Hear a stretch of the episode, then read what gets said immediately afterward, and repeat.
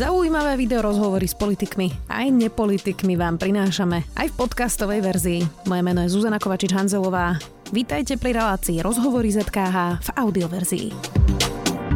Prinášame vám najpočúvanejšie dovolenkové podcasty.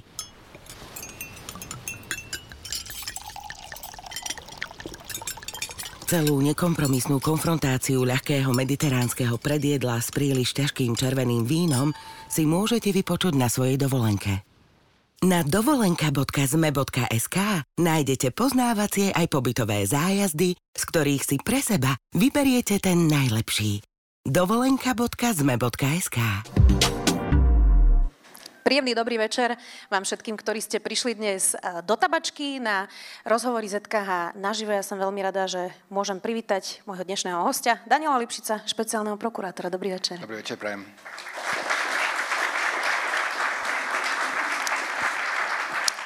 Ďakujeme vám veľmi pekne, že ste prišli. Ak by ste mali nejaké otázky na Daniela Lipšica, slido.com, hashtag sme naživo. Ja budem jedným očkom pozerať na vaše otázky na mobile, na konci tie najzaujímavejšie položíme. Pán Lipšic, ja som premyšľala, že čím by sme to otvorili. A teda za 17 rokov Dušan Kováčik mal skóre 61-0, teda nepodal žiadnu obžalobu. Vy ste teda vo funkcii asi 2,5 roka, ak dobre rátam. Tak aké máte vy skóre po 2,5 roku? Vo vzťahu k podaným obžalobám? Mm-hmm.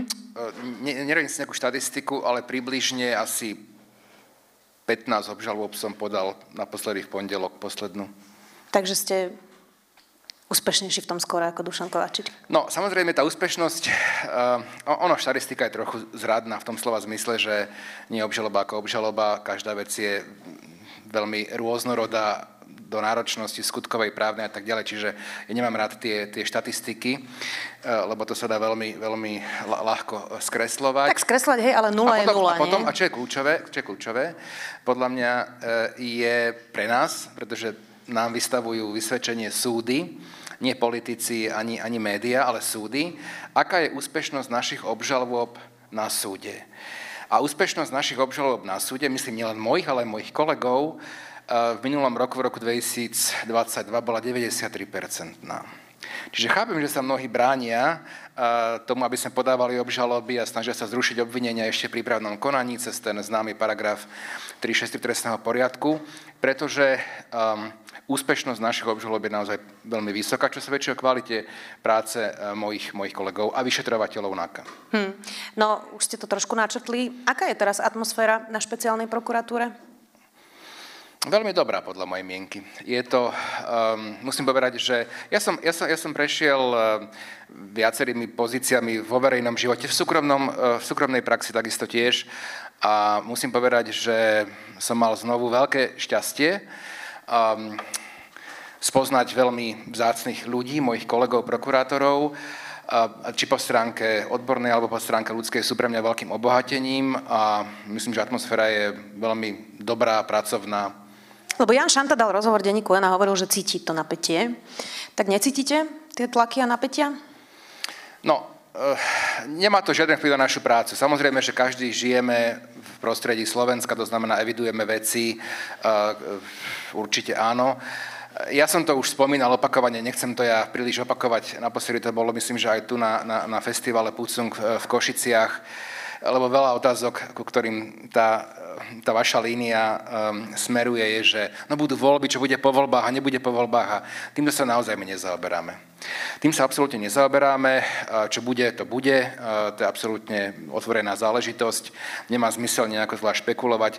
My ani sa nemôžeme nechať ovplyvniť politickým vývojom, my si budeme robiť svoju prácu, tu si robíme, ideme presne podľa dôkazov, ak tie dôkazy smerujú ku akejkoľvek osobe, tak vedieme trestné stíhanie a snažíme sa veci, pokiaľ sa dá, doťahovať do konca.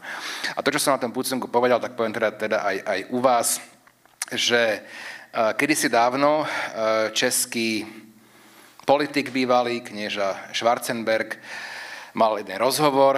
Ja už neviem, o čom rozhovor bol, ale pamätám si, že tam takú myšlienku zaujímavú povedal, keďže on pozná veľa jazykov a hovorí veľa jazykmi, tak vtedy povedal, že je zaujímavé, ale sú len dva jazyky na svete, a to je čeština a slovenčina, ktoré poznajú slovo predposratosť. To znamená, že ešte sa nič nestalo, len preventívne, keby sa už niečo stalo. No, takže tým chcem uzavrieť to, že poviem, že na úrade špeciálnej prokuratúry takéto slovo nemáme v našej výbave. No, ono to ale vyzerá, že špeciálna prokuratúra aj spolu s policiou a teda vyšetrovateľmi na NAKE sú ústrednou témou teraz vrcholiacej kampane. Tak skúsim sa tú otázku spýtať inak. Um, je toto zatiaľ najväčší tlak, ktorý zažila špeciálna prokuratúra, alebo za Harabina to bolo obdobné, alebo dá sa to, dá sa to porovnať? Neviem, či sa to dá úplne porovnať, ale máte pravdu v tom slova zmysle, že v roku 2006 po zmene vlády a to bolo tesne po vzniku špeciálnej prokuratúry a vtedy teda špeciálneho súdu, dnes už ten súd má trochu iný názov, e, tak vznikli veľké tlaky zrušiť tieto inštitúcie, pretože zrejme nevedeli na nich ovplyvniť e, veci, o aké, o aké, kde, kde bol záujem ich ovplyvniť. A išli tak ďaleko, že keďže v parlamente nebola šanca zrušiť tieto inštitúcie zákonnou úpravou, tak e, navrhli, teda dali návrh na ústavný súd, na zrušenie špeciálneho súdu a špeciálnej prokuratúry. A vtedy sa im podarilo, pomerom hlasov 7 ku 6 išlo podľa mojej mienky o jedno z najaktivistickejších rozhodnutí ústavného súdu v jeho histórii. Veľmi nešta, nešťastné, neštandardné rozhodnutie, veľmi slabo vyargumentované. Tak e, povedal ústavný súd pomerom teda 7 ku 6, že špeciálny súd je protiústavný a že by mal byť zrušený.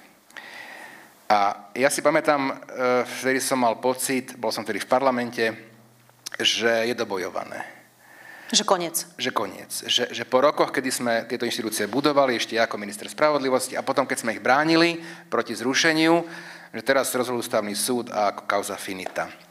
A aj z takej nahnevanosti, frustrácie, si pamätám, sme mali takú tlačovú konferenciu, sme povedali, že kto bude večer otvárať šampanské, kto bude, kto bude oslavovať. A v skutočnosti v Bratislave viaceré zločenské skupiny mali podniky rezervované, boli, boli veľké oslavy.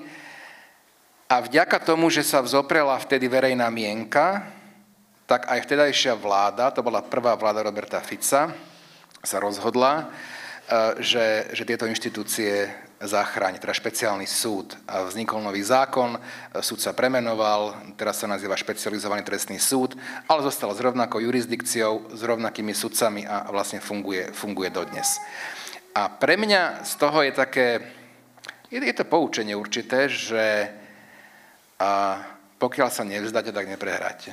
Aj keď situácia vyzerá možno zle v nejakom okamihu, a vtedy vyzerala po vyhlásení nálezu ústavného súdu úplne kriticky, tak tým, že sme sa nevzdali, že sa viac ľudia nevzdali, tak sme tieto inštitúcie zachránili. A to si myslím, že je, je dôležité aj v iných oblastiach života, e, taká, také dôležité ponaučenie. Takže určite sa nevzdávame. Ja si myslím, že prokurátori špeciálnej prokuratúry, aj vyšetrovatelia NAKA, pre mnohých z nich je boj za spravodlivosť životným bojom.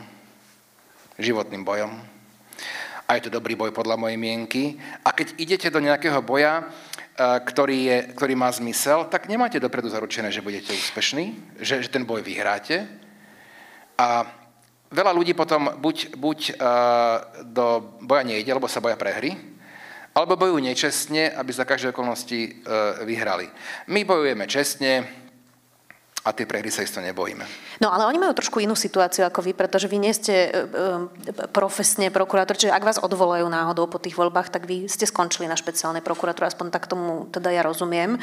Um, tak e, vy máte v tomto asi horšiu situáciu, pretože tí prokurátori, o ktorých hovoríte, tí nie sú tak ľahko odvolateľní, veď oni ostatne fungovali aj za Dušana Kovačika samostatne. Ehm, tak teda, mm, čo budete robiť, ak vás odvolajú?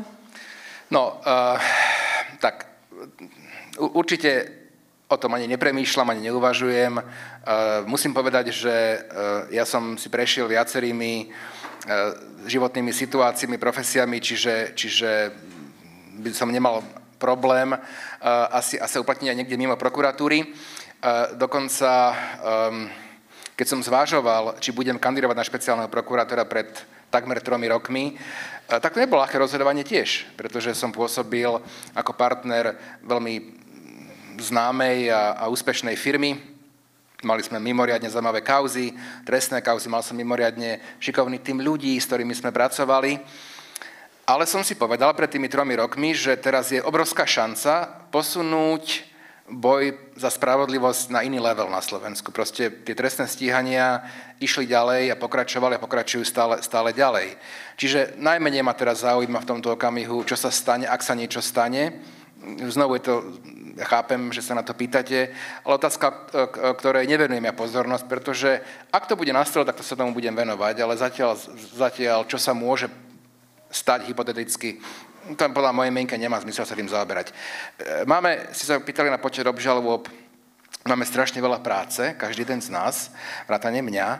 Každý týždeň pojednávame, píšeme obžaloby, e, chodíme na výsluchy, vykonáme výsluchy. Čiže nemáme veľa akože času riešiť, že a čo bude, ak bude. To sú naozaj otázky, ktoré nechám na budúcnosť.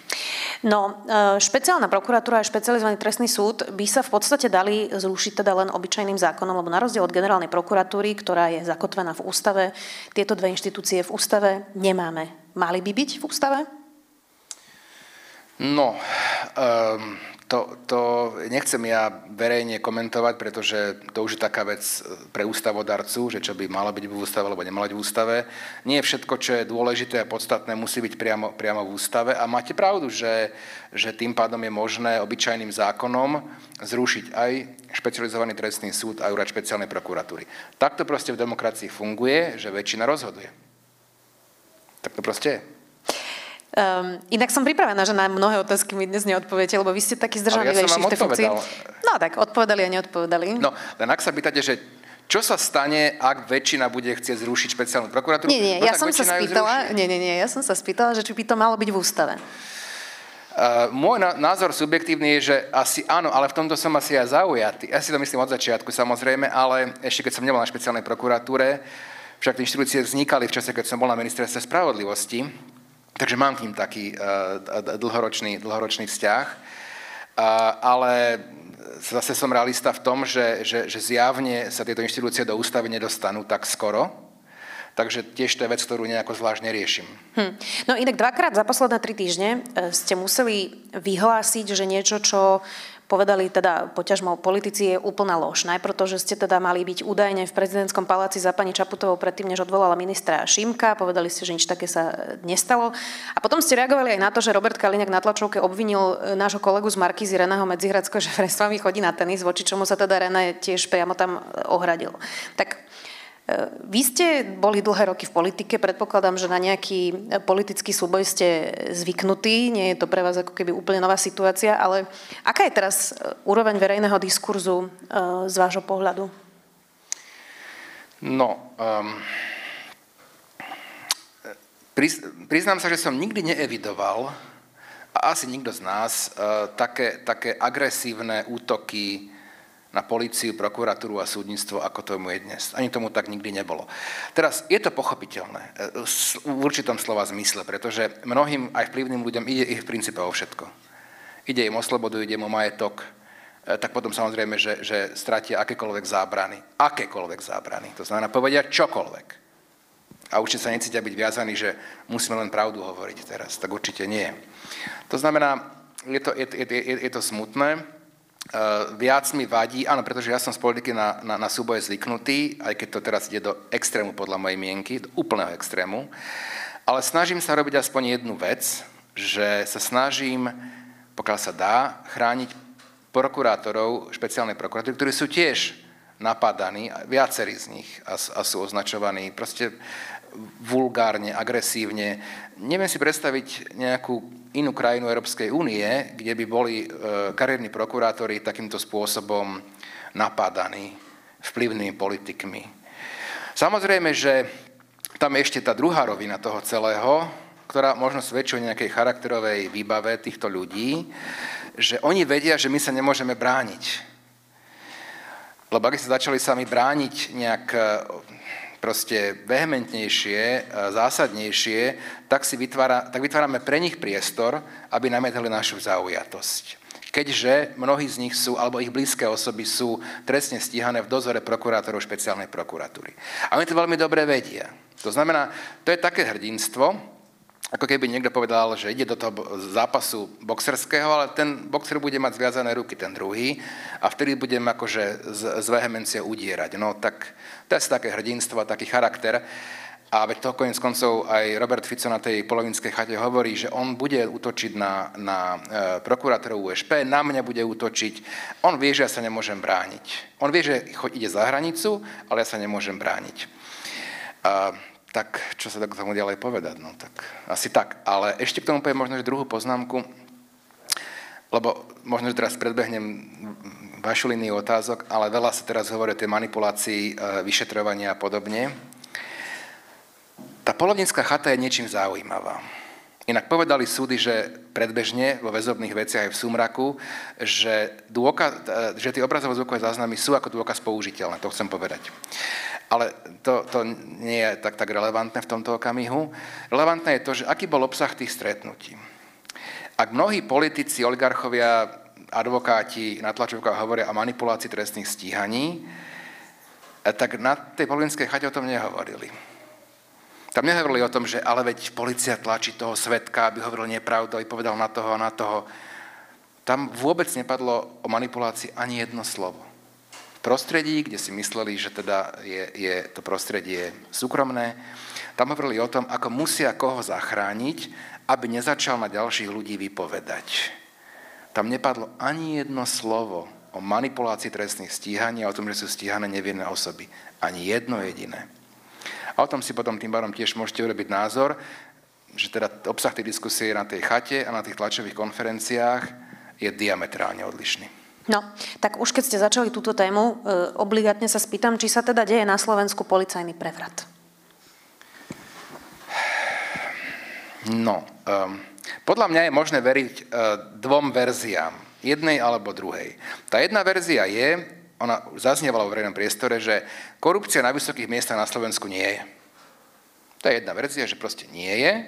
Je nejaká malá korupcia v zdravotníctve, možno v školstve, pri STK, ale to je tak všetko, na nejakých malých úradoch. A to je, v, tej, v, tej, v tej vysokej uh, um, úrovni politiky, biznisu, tam, tam teda korupcia, korupcia nie je.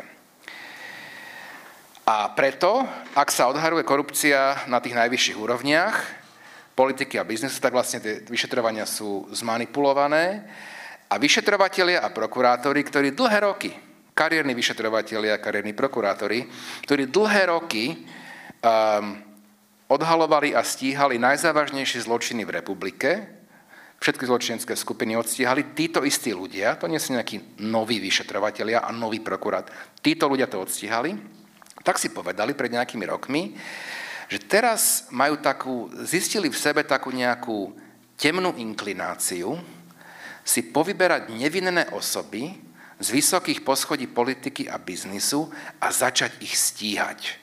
Doteraz to nerobili, ale doteraz asi neodhalili tú svoju, svoju temnú inklináciu.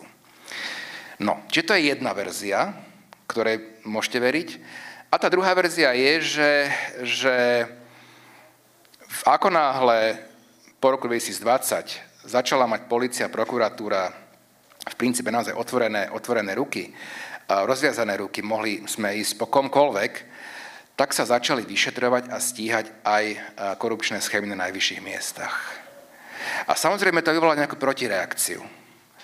Pretože tie osoby, ktoré sú stíhané, sú vplyvné. Sú vplyvné v politike, sú vplyvné, sú vplyvné v biznise, sú vplyvné v médiách. Vlastnia mnohé médiá, konec koncov tiež. Takže je to jedna z tých dvoch variant. Um, no a teraz ešte k tej, k tej variante um, druhej poviem ešte, ešte predsa len jeden dodatok.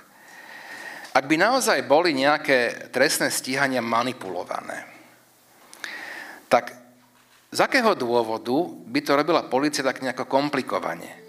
Ak naozaj by boli e, svetkovia, spolupracujúci svetkovia, navádzaní, ako majú vypovedať, poviem napríklad, budem hovoriť plné mena, ale hovorím to, že rešpektujem prezumciu neviny, hovorím o týchto osobách ako obvinených.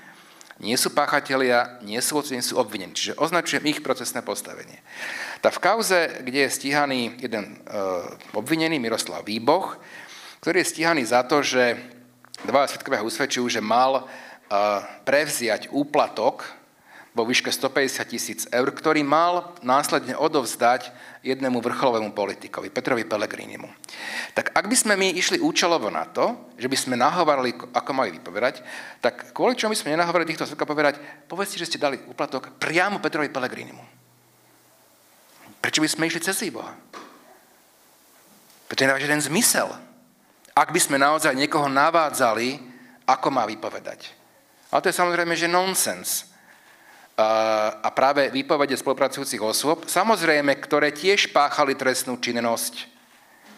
Domnievať sa, že spolupracujúca osoba, ktorá odhalí nejakú korupčnú schému alebo nejakú zločineckú skupinu, že to bude proste nejaká bezúhonná reholná sestra, no tak určite nie. To tak nefunguje nikde na svete. To sú ľudia, ktorí sú v tých, tej trestnej činnosti zapojení, korupčnej schéme alebo v nejakej zločenskej skupine. A áno, výmenou aj za nižší trest spolupracujú, vypovedajú. Treba ich výpovede preverovať, aj sú preverované. Ja nepoznám prípad, kedy by na jednej jedinej výpovedi niekoho sme podávali obžalobu. Ale tak to proste je. No dobre, ale je nejaká časť spoločnosti, ktorú už nepresvedčíte zrejme, um, sú presvedčení práve o tej prvej verzii, ktorú ste hovorili, ale potom je tu nejaká, ktorá podstate možno aj verí, že sú tu nejakí vyšetrovateľia, ktorí si robia svoju robotu s prokurátormi a sudcami, ale môže mať pochybnosti, že či nejaká časť tých stíhaní nie je vychylené kývadlo, nejaký extrém. Napríklad teda, sme videli ten zásah v Pente, kukláči, samopáli. Vyzeralo to naozaj tak, že E, bolo to nepotrebné, táto veľká sila. Hej. Ani tam nikto nekladol žiadny odpor, ani by neboli známky toho, že tam teda Jaroslav Haščák má v trezore samopaly, ktorými by sa tam zabarikadoval a začal po niekom strieľať. Alebo tu máme e, väzbu advokáta Rybára, ktorý vlastne nakoniec vyhral na ústavnom súde, že e, mal byť na slobode. Tak mm, čo by ste povedali občanovi, ktorý má pocit, keď počuje napríklad niektoré takéto prípady, že to občas policii a prokuratúre aj uchádza do extrému? No, okomentujeme obidva tie prípady. Ten prvý k tomu poviem, že je, je žiaľ, alebo v minulosti to tak bolo, ale, ale to bola bežná, bohužiaľ, prax, že sa, že sa pri policajných akciách podľa mojej mienky zbytočne používali prehnané sily a prostriedky. Ale to nebola vec len v Pente. To bolo aj, ja som ako advokát zažil také prípady, kedy tiež, e, tu na, na východe som mal taký prípad, bola to jedna vražda v Prešovskom kraji, chalan bol 16 ročný, nabehli kukláči 20 dobytu, ráno proste, 16 ročný chlapec. Vyvliekli ho, zobrali ho, jeho keby cestou do školy zobrali dva operatívci, šup ideme, vybavené. A ja som o tom inak hovoril na hearingu pred 2,5 rokmi že je problém, e, že, že sa nadužívajú sily a prostriedky. V tej pozícii, v ktorej dnes som, som o tom opakovane hovoril s vedením policajného zboru, s vedením NAKA, sa to podľa mňa už teraz, už, už teraz uh, um, v zásade normalizuje. Ale to nebol problém Penty, to chcem povedať. Len keď išlo nejakého no-name, vražda, niečo, nikoho to nezaujímalo, že tam nabehli kuklači na 16-ročného chlapca. Hm, koho by to zaujímalo? Keď išlo o Pentu, hovorím v poriadku, ale to nebola vec penty, to bol proste bohužiaľ štandard, že sa aj na bežné zásahy používali osobitné útvary. Buď PPU, alebo útvar osobitné určené, teda links. To bol bohužiaľ štandard. A ja aj v mojich veciach, keď mám nejaké väzobné veci, tak vopred sa dohodnem znakov, aby tam proste sme nerobili cirkus na, na súde, stačí proste jedno auto. A, no, ale hovorím, to je, čiže to chcem povedať, že to nie je nič, o, čo sa týka Penty, to bol, a verím, že sa to trošku mení, štandard, ktorý na Slovensku bol zaužívaný. Nesprávny štandard, ale zaužívaný. Advokát Rybár. No. Čo povedal ústavný súd? Lebo ja chápem, že mnohí obvinení majú možnosť a veľa času a teda píšu a, a, a majú stránky na Facebooku a podobne. A ústavný súd vôbec nepovedal, že on bol nezákonne vo väzbe. Niektoré Ústavný mesiace. súd povedal, Nie? Že mal byť lebo, lebo veľké články v rôznych časopisoch 500 dní. No to je lož. Ústavný súd povedal, že pri predlžovaní väzby, teda po 7 mesiacoch, pri predlžovaní väzby nebolo rozhodnutie o predlžení väzby adekvátne odôvodnené. a preto bolo porušené právo podľa článku teda 5 dohovoru. To bol problém. A inak aj tie rozhodnutia, ktoré sú spomínané, že desiatky rozhodnutí ústavného súdu, to sú rozhodnutia, ktoré sa týkajú zväčša teda uh, zlého odôvodnenia väzobných rozhodnutí súdov. Alebo niekedy, napríklad ako, ako v kauze dobytkár to bolo, že vznikol problém pomerne ako, že podľa mňa detailný je naozaj na otázka, že či, či uh, do toho ústavný súd mal ísť, nechcem ísť do detailov, to, to vás troch, trochu unaví, že, že ktorý mal byť príslušný sudca, rozhodujúci o predlžení väzby, e, keďže tam bol aj návrh na zmenu dôvodov väzby a proste sa, e, bola konkurencia viacerých návrhov a nebolo zrejme, ktorý sudca mal byť príslušný. Ale to bol detail z rozvrhu práce, na ktorý mohol byť teda rôzny interpretačný názor. No, a teda e, druhá, posledná poznámka je, že rozhodnutie, teda argumentačne, rozhodnutie v kauze Rybár, to bolo rozhodnutie, ktoré recyklovala obhajoba v stovkách podaní. To je jediná spisová značka, ktorú ja si pamätám ústavného súdu na, na spameť, lebo v toľkých podaniach bola recyklovaná. Tak tá argumentačná báza toho rozhodnutia bola už prekonaná ústavným súdom v iných rozhodnutiach. Tam vlastne povedal ústavný súd jednu vec, aby som teda nehovoril niečo všeobecné, že Dôvod preventívnej väzby nemôže spočívať v charaktere rozsahu samotnej trestnej činnosti, ktorá je stíhaná. Idem trošku, ja viem, že už to také Dosť podrobne, no už rozmýšľam, že vás zastavím no, teraz, tak a, skúste. A to samozrejme nie je pravda. Hej? To, to by znamenalo, že keby bol nejaký sériový vrah, ktorý je stiahný za 5 vražd, tak samotný charakter rozsahu trestnej činnosti by nebol dôvodom preventívnej väzby. O to sa už ústavný súd opakovane odchýlil a v princípe aj sa vymedzil voči rozhodnutiu 3. senátu v kauze Rybar. No, um, Poďme teraz k tej kauze rozuzlenie, lebo to teraz um, je najaktuálnejšia vec, ktorej často ľudia aj nerozumejú. Tak keby ste niekomu, kto nestíha podrobne sledovať e, všetky nuancy tohto prípadu a kto nemá ani právnické vzdelanie, mali vysvetliť, že čo je to kauza rozuzlenie, tak čo by ste mu povedali na to? Alebo jej? Veľa by som o tom teda verejne nehovoril, pretože je to stále živá kauza, je v zásade pár týždňov po vznesení obvinenia. Ale čo sa stalo? A to, to, je, to je vec, ktorá pre mňa je najviac e, frustrujúca, lebo to, že prídu útoky na nás zo strany obvinených, obžalovaných, ich blízkych osob, ich médií, to ja, to ja akože ľudsky chápem, jasné. Ide im o všetko, čiže budú sa brániť bez akýchkoľvek nejakých uh, hraníc. Ale to, že sa na ich stranu pridá časť orgánov presadzovania práva, teda vlastne orgánov, ktoré by mali byť na našej strane tej pomyselnej barikády, to je pre mňa obrovské sklamanie. A nečakali ste to? To som nečakal. Nečakal som, že mm, je taký, je taký e, to je film podľa skutočnej udalosti z prvej svetovej vojny, e, e, stratený prápor. A to je v takom americkom, jednotke americkej, americkom prápore, ktorý sa dostal na kótu e, frontu, proste prekonal, prekonal tú frontovú líniu a vlastne Nemci ho obklúčili, pretože iné útvary sa ďalej nedostali. A vtedy to bolo akože v zásade z nedopatrenia. Začali ho potom ostreľovať delostrelecké granáty aj vlastnej strany zozadu. Že dostávali z vlastnej strany granáty. Oni potom nakoniec teda z toho, z toho vyviazli a boli ako oslobodení. A je to veľmi fascinujúci príbeh. No a tým chcem povedať, že my dostávame tiež niekedy odzadu tie granáty, od vlastných. Čiže inšpekcia SIS a MBU podľa toho rozuzlenia? No to rozhodnutie sa týka, sa, sa týka áno, inšpekcie SIS a NBU. Znovu, samozrejme, nie všetkých ľudí, ale, ale ľudí v kľúčových pozíciách.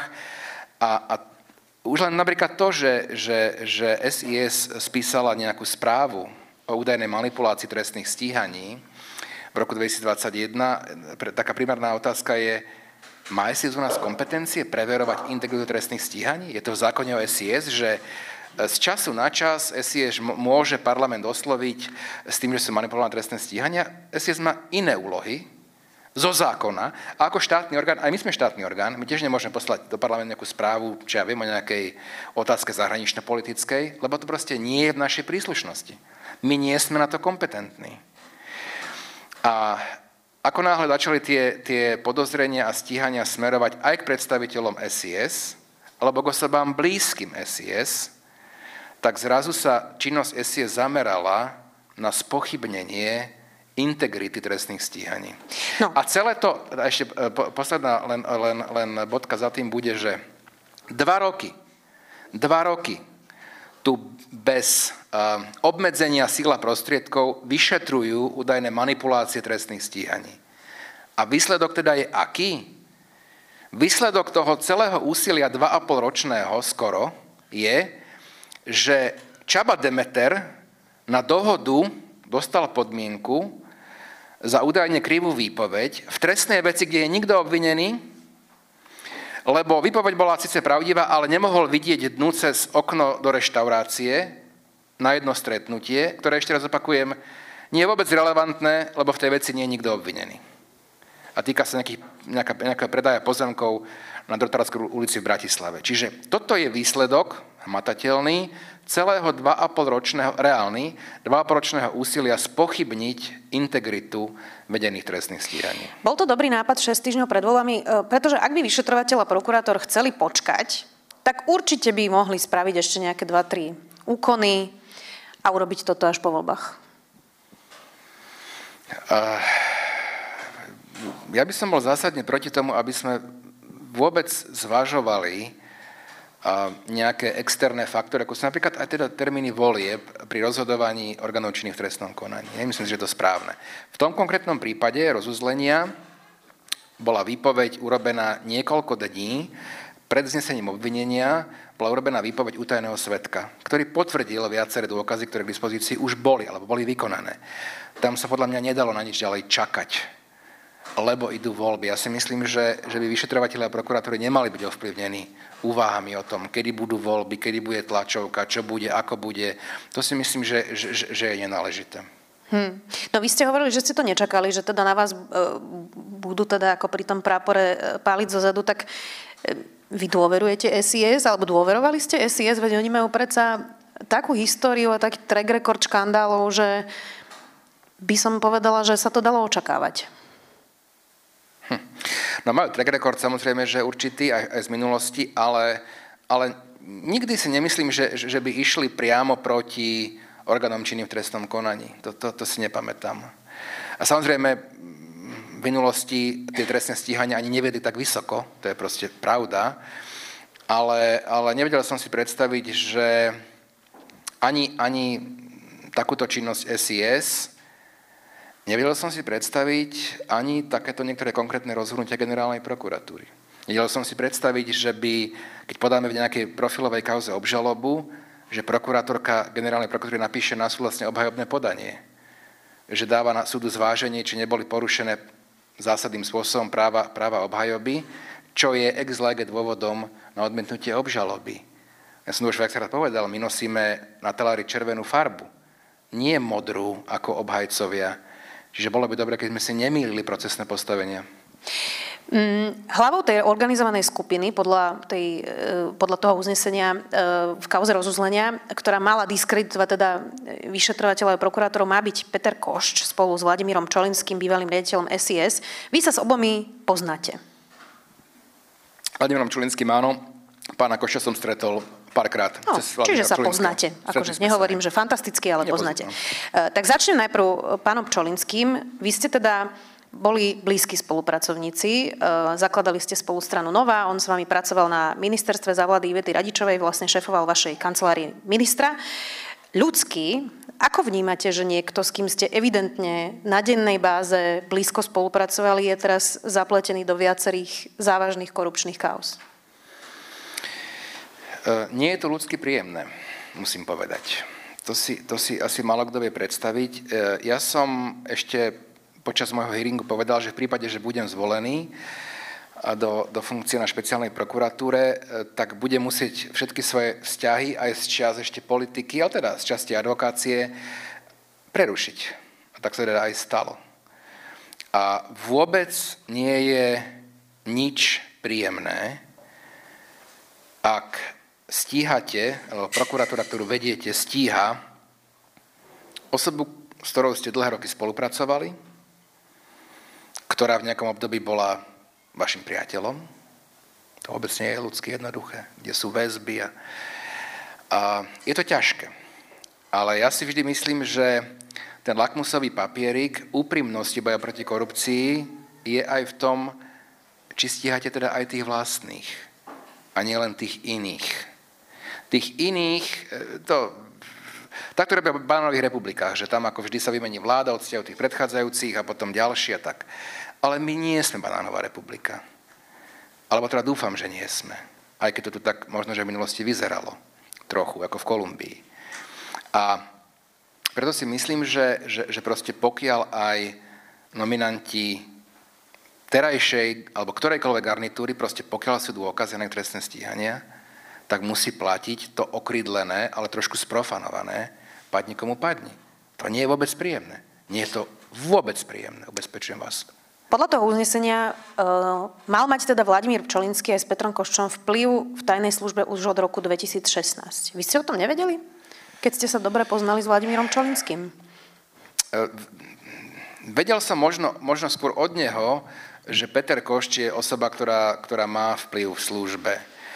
S ním som sa stretol dvakrát ako advokát, ako advokát a potom tretíkrát tiež ako advokát, ale to už bolo vo funkcii, vo funkcii um, riaditeľa SIS Vladimír Pčolinský a ma požiadalo také krátke stretnutie s ním, kde pán Košč mi prišiel povedať, že teda on má informácie o nelegálnom financovaní prezidentskej kampane jedného známeho prezidentského kandidáta, na ktorej sa teda on mal asi podielať na tej kampani. Ja som bol advokát, tak som mu povedal, pán Koš, chodte na OČTK, dáte trestné oznámenie, konajte a týmto celé skončilo. A, takže vnímal som, že tam ten nejaký vzťah bol, ale ako bol intenzívny, to neviem doteraz.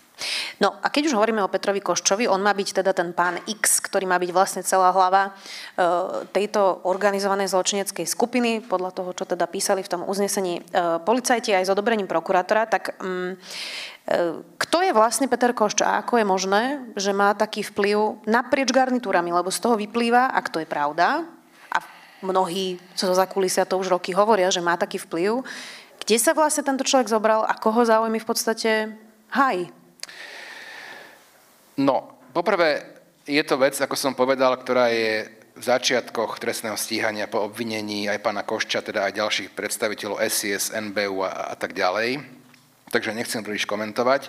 Tu veci ja v dozore ani nemám, samozrejme, to znamená, že ani ju detálne nepoznám. Možno je taká nejaká, neviem, niekto možno má takú predstavu, alebo ani, myslím, že nemá nikto takú predstavu, ale skôr tak šíri na tlačovkách, že, že e, ja v pondelok ráno sa nejako rozhodnem, aké stíhania budú, aké nebudú, komu sa aká vec prideli. Ja som minule, minule uh, si taký zoznam urobil, nazvime to profilových kauz, kde sú stíhané aj vplyvné osoby čistej úrovne politickej alebo, alebo podnikateľskej. A nás je 30 prokurátorov na USP. A myslím, že 22 z nich má aj jednu alebo viaceré tieto profilové kauzy. To nie je tak, že traja, štyria, piati a nejak my sa dohodneme a ideme. Vôbec nie. Vôbec nie. A druhú vec, čo poviem je, e, k tejto e, veci je však Slovenska je malá krajina, každý sa s každým princípe pozná a tak ďalej. A tým, že je 30 prokurátorov na USP, tak podľa mňa aj novinári určite, a však to je v poriadku, aj, aj iné, iné osoby, právnici, advokáti, verejne činné osoby, niekoho na USP poznajú, nejakého prokurátora, viac či menej. Ja vždy hovorím, opýtajte sa toho, koho poznáte na USP. Kohokoľvek, kohokoľvek. Aké sú pomery na USP a či sa nejaké veci ovplyvňujú, neovplyvňujú, ako to tam vlastne celé prebieha, aká atmosféra. Nech vám dá spätnú väzbu človek, ktorému dôverujete, ktorého poznáte. No, čiže ako sa, kde sa zobral ten Peter Košč? Neviem, nepoznám jeho genézu, nie je to vec, ktorú ja dozorujem, vnímam to skôr z mediálneho prostredia, ale kedy prišiel... No dobré, ale keď vás volal na to stretnutie, tak čo vám povedal, že za kým idete, prečo tam idete, aký to malo kontext, lebo, lebo zase... E, aj rozumiem, že musíte byť zdržanliví, ale nechce sa mi veriť, že by ste šli na stretnutie k niekomu ešte aj domov, do Pezinka a nevedeli ste, že čo je ten človek zač, alebo aký je jeho kontext. No, ja ako, len sme sa dostali zase naspäť, ja som bol v tom čase advokát, ktorý som zastupoval pomerne, pomerne uh, závažné kauzy, Technopol, zmenky Markízy a tak ďalej, ktoré sa týkali viacerých uh, vplyvných osôb. A bolo mi povedané, je to pravda, že to človek, ktorý má veľa informácií, ktoré môže v týchto kauzách pomôcť. Ako advokát som v tom probléme nevidel, ja som reprezentoval svojich, svojich klientov. Problém by som videl, keby na také stretnutie išiel akýkoľvek prokurátor. Dušan Kovačik tam bol podľa toho, čo sme sa dozvedeli. Ktorý tam bol, áno. No a čo tam vlastne, čo to bolo za stretnutie? Lebo e, vy ste vlastne už v niekoľkých rozhovoroch do, pred, ja neviem, rok, rok aj pol to je, keď ste hovorili, že ste sa trikrát stretli s Petrom Koščom, ale nebolo z toho jasné, že tam sedel aj Dušan Kovačik, takže čo tam, e, čo to bolo za stretnutie? Čo ste tam rozobrali a prečo tam sedel Dušan Kovačik? A prečo vy ste tam Pre, sedeli s Dušanom pretože, Kovačikom? Pretože, pretože išlo o veci, ktoré sa týkali mojich klientov v trestných veciach, ktoré boli aj v dozore úradu špeciálnej prokuratúry, kde som ja zastupoval poškodené subjekty vo veciach známych obvinených osôb. Ako som povedal, Technopol, Markíza a, Dušan Kováčik tam robil teda čo? Ani, priznám sa, že podľa mňa nebol na tom stretnutí nejako aktívny, kvôli čomu tam zavolal, pán Košťo, ja neviem. Mňa na stretnutie aj priviezol, odviezol, Vladimír Pčolinský, ja na pána Košťa ani som nikdy kontakt nemal, ani nemám, ani nechcem mať. Bola to chyba? Nie, nebola. Ja som, aby ste si rozumeli, ja som bol advokát. To znamená, ak nejaká informácia, ktorá, ktorá bola v priestore, mohla pomôcť mojim klientom, Vedeli sme, ako, a, a, aké tie kauzy závažné sú. Vedeli no, ale sme, vedeli znie to, sme, ako keby ste tam niečo sme, vybavovali vedeli sme, z tohto kontextu. Nie, tam sa nedalo nič vybaviť, ale vedeli sme, a aká je tá protistrana. A vieme, vieme to aj z trémy napríklad, že akými informáciami disponovala protistrana, aký mala vplyv na organičné v trestnom konaní, aké mala informácie z policie. Takže áno, ja ako advokát, ak som mal možnosť získať viac informácií, v nejakej, v nejakej prebiehajúcej veci, tak som to využil. Nevidím v tom nič zlé absolútne. Mm, lebo pýtam sa aj preto, že toto sú vlastne veci, ktoré môžu miasť nejakú časť ľudí, ktorá vlastne potom na tých tlačovkách počúva, že vy ste tam teda niečo vybavovali a že ste tam boli tiež a že vlastne sú už zmetení, že tu sa každý s každým stretával, e, v každej kauze, tým, že Slovensko je malé, sa nejakí ľudia poznajú a môže ich to miasť. No, len, len znovu sa k tomu vrátim, že ako advokát doteraz sa nevidím zlé. Dokonca, ja, ja vám poviem, čo si ja myslím. Ehm, ja si myslím, že stretnutia tohoto charakteru, pokiaľ teraz tie informácie vnímam, všetky sú nahraté. Na zvuku, možno aj na obraze. Kedykoľvek nech sa zverejne. Nie je problém. Myslíte si, že si vás nahrali? Nielen mňa, podľa mňa iné osoby, a, a, ktoré na týchto stretnutiach možno boli alebo boli v iných priestoroch. A to si myslím, že je možno tiež jeden z problémov v súčasnosti, že možno sú viaceré osoby tým pádom vydierateľné. Maroš Žilinka napríklad. Ja vôbec nebudem osoby špecifikovať.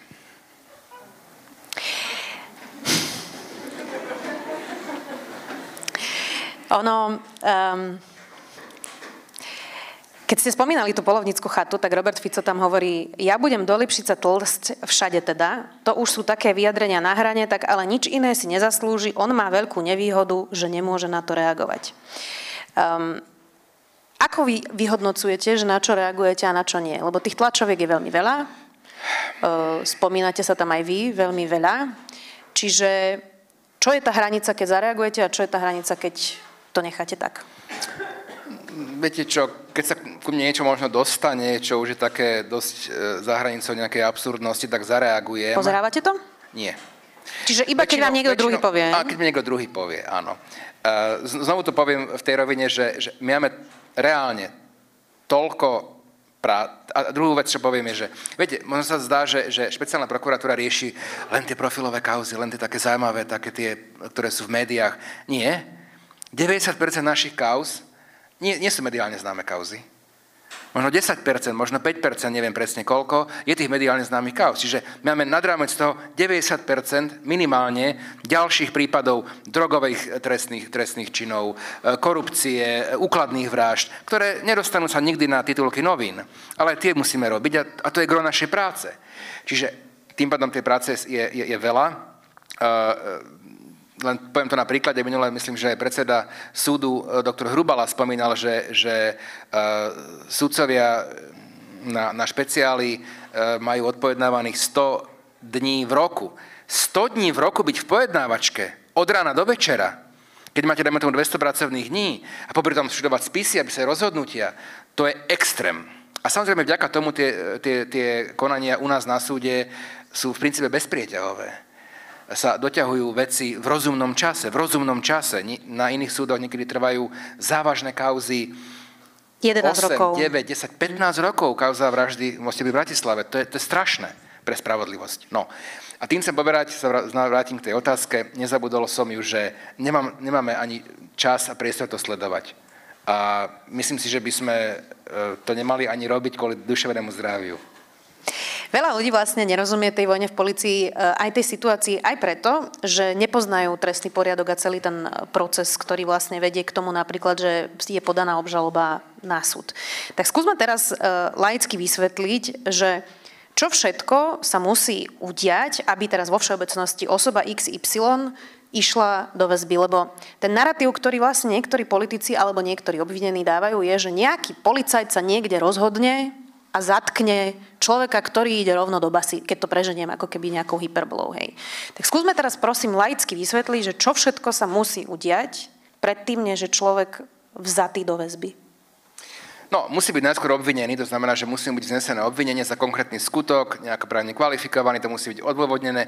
Inak máme veľmi preformalizovaný trestný proces, to znamená, u nás už uznesenie o vznesení obvinenia častokrát na desiatky strán, pomaly taký malý rozsudok vo veci, čo, čo je len začiatok toho e, nejakého kľúčového štádia vyšetrovania, keď sa vznesie obvinenie.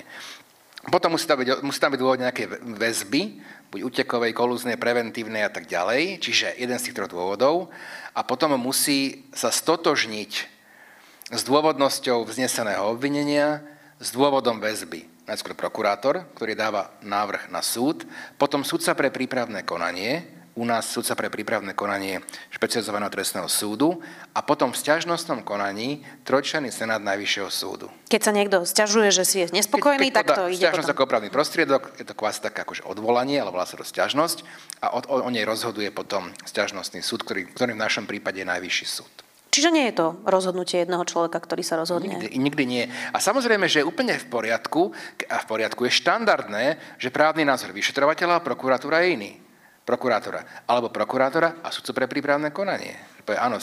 A e, e, k tomu ale ešte jednu vec poviem. Za dva a pol roka, čo som na špeciálnej prokuratúre, bol len jeden jediný prípad. Jeden jediný prípad, a to bol prípad takej známej influencerky, išlo o drogovú zločineckú skupinu, kde povedala sudca pre prípravné konanie, že trestné stíhanie nie je vedené dôvodne.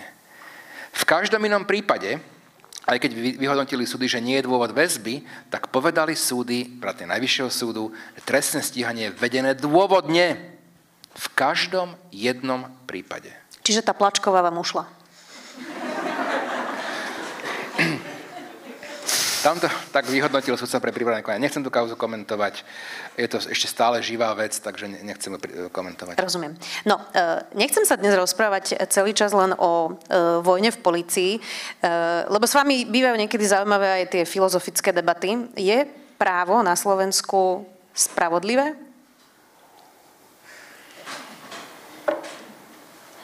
No, to je veľmi otvorená otázka. No, každý asi má inú koncepciu spravodlivosti a každý niečo iné považuje za nejaké základné právo alebo najdôležitejšie právo a na to sa v mnohých takých kontroverzných témach líšia názory aj konzervatívcov, liberálov a tak ďalej. Na konci dňa v demokracii po nejakej diskusii o tom rozhodne väčšina.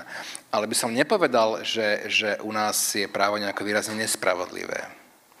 Ale čo poviem ako druhú vec je, že podľa mojej mienky je taká veľká diskusia, že čo je dôležitejšie, mať nejaký ten systém, nejaké zákony, dobré, alebo mať ľudí, ktorí, ktorí v tých kľúčových pozíciách aplikácie toho práva sú charakterní. Napríklad aj sudcovia. Hej? A ja osobne si myslím, že, že dôležitejší sú ľudia ako zákony ako to reálne funguje, ako sa to právo vykonáva.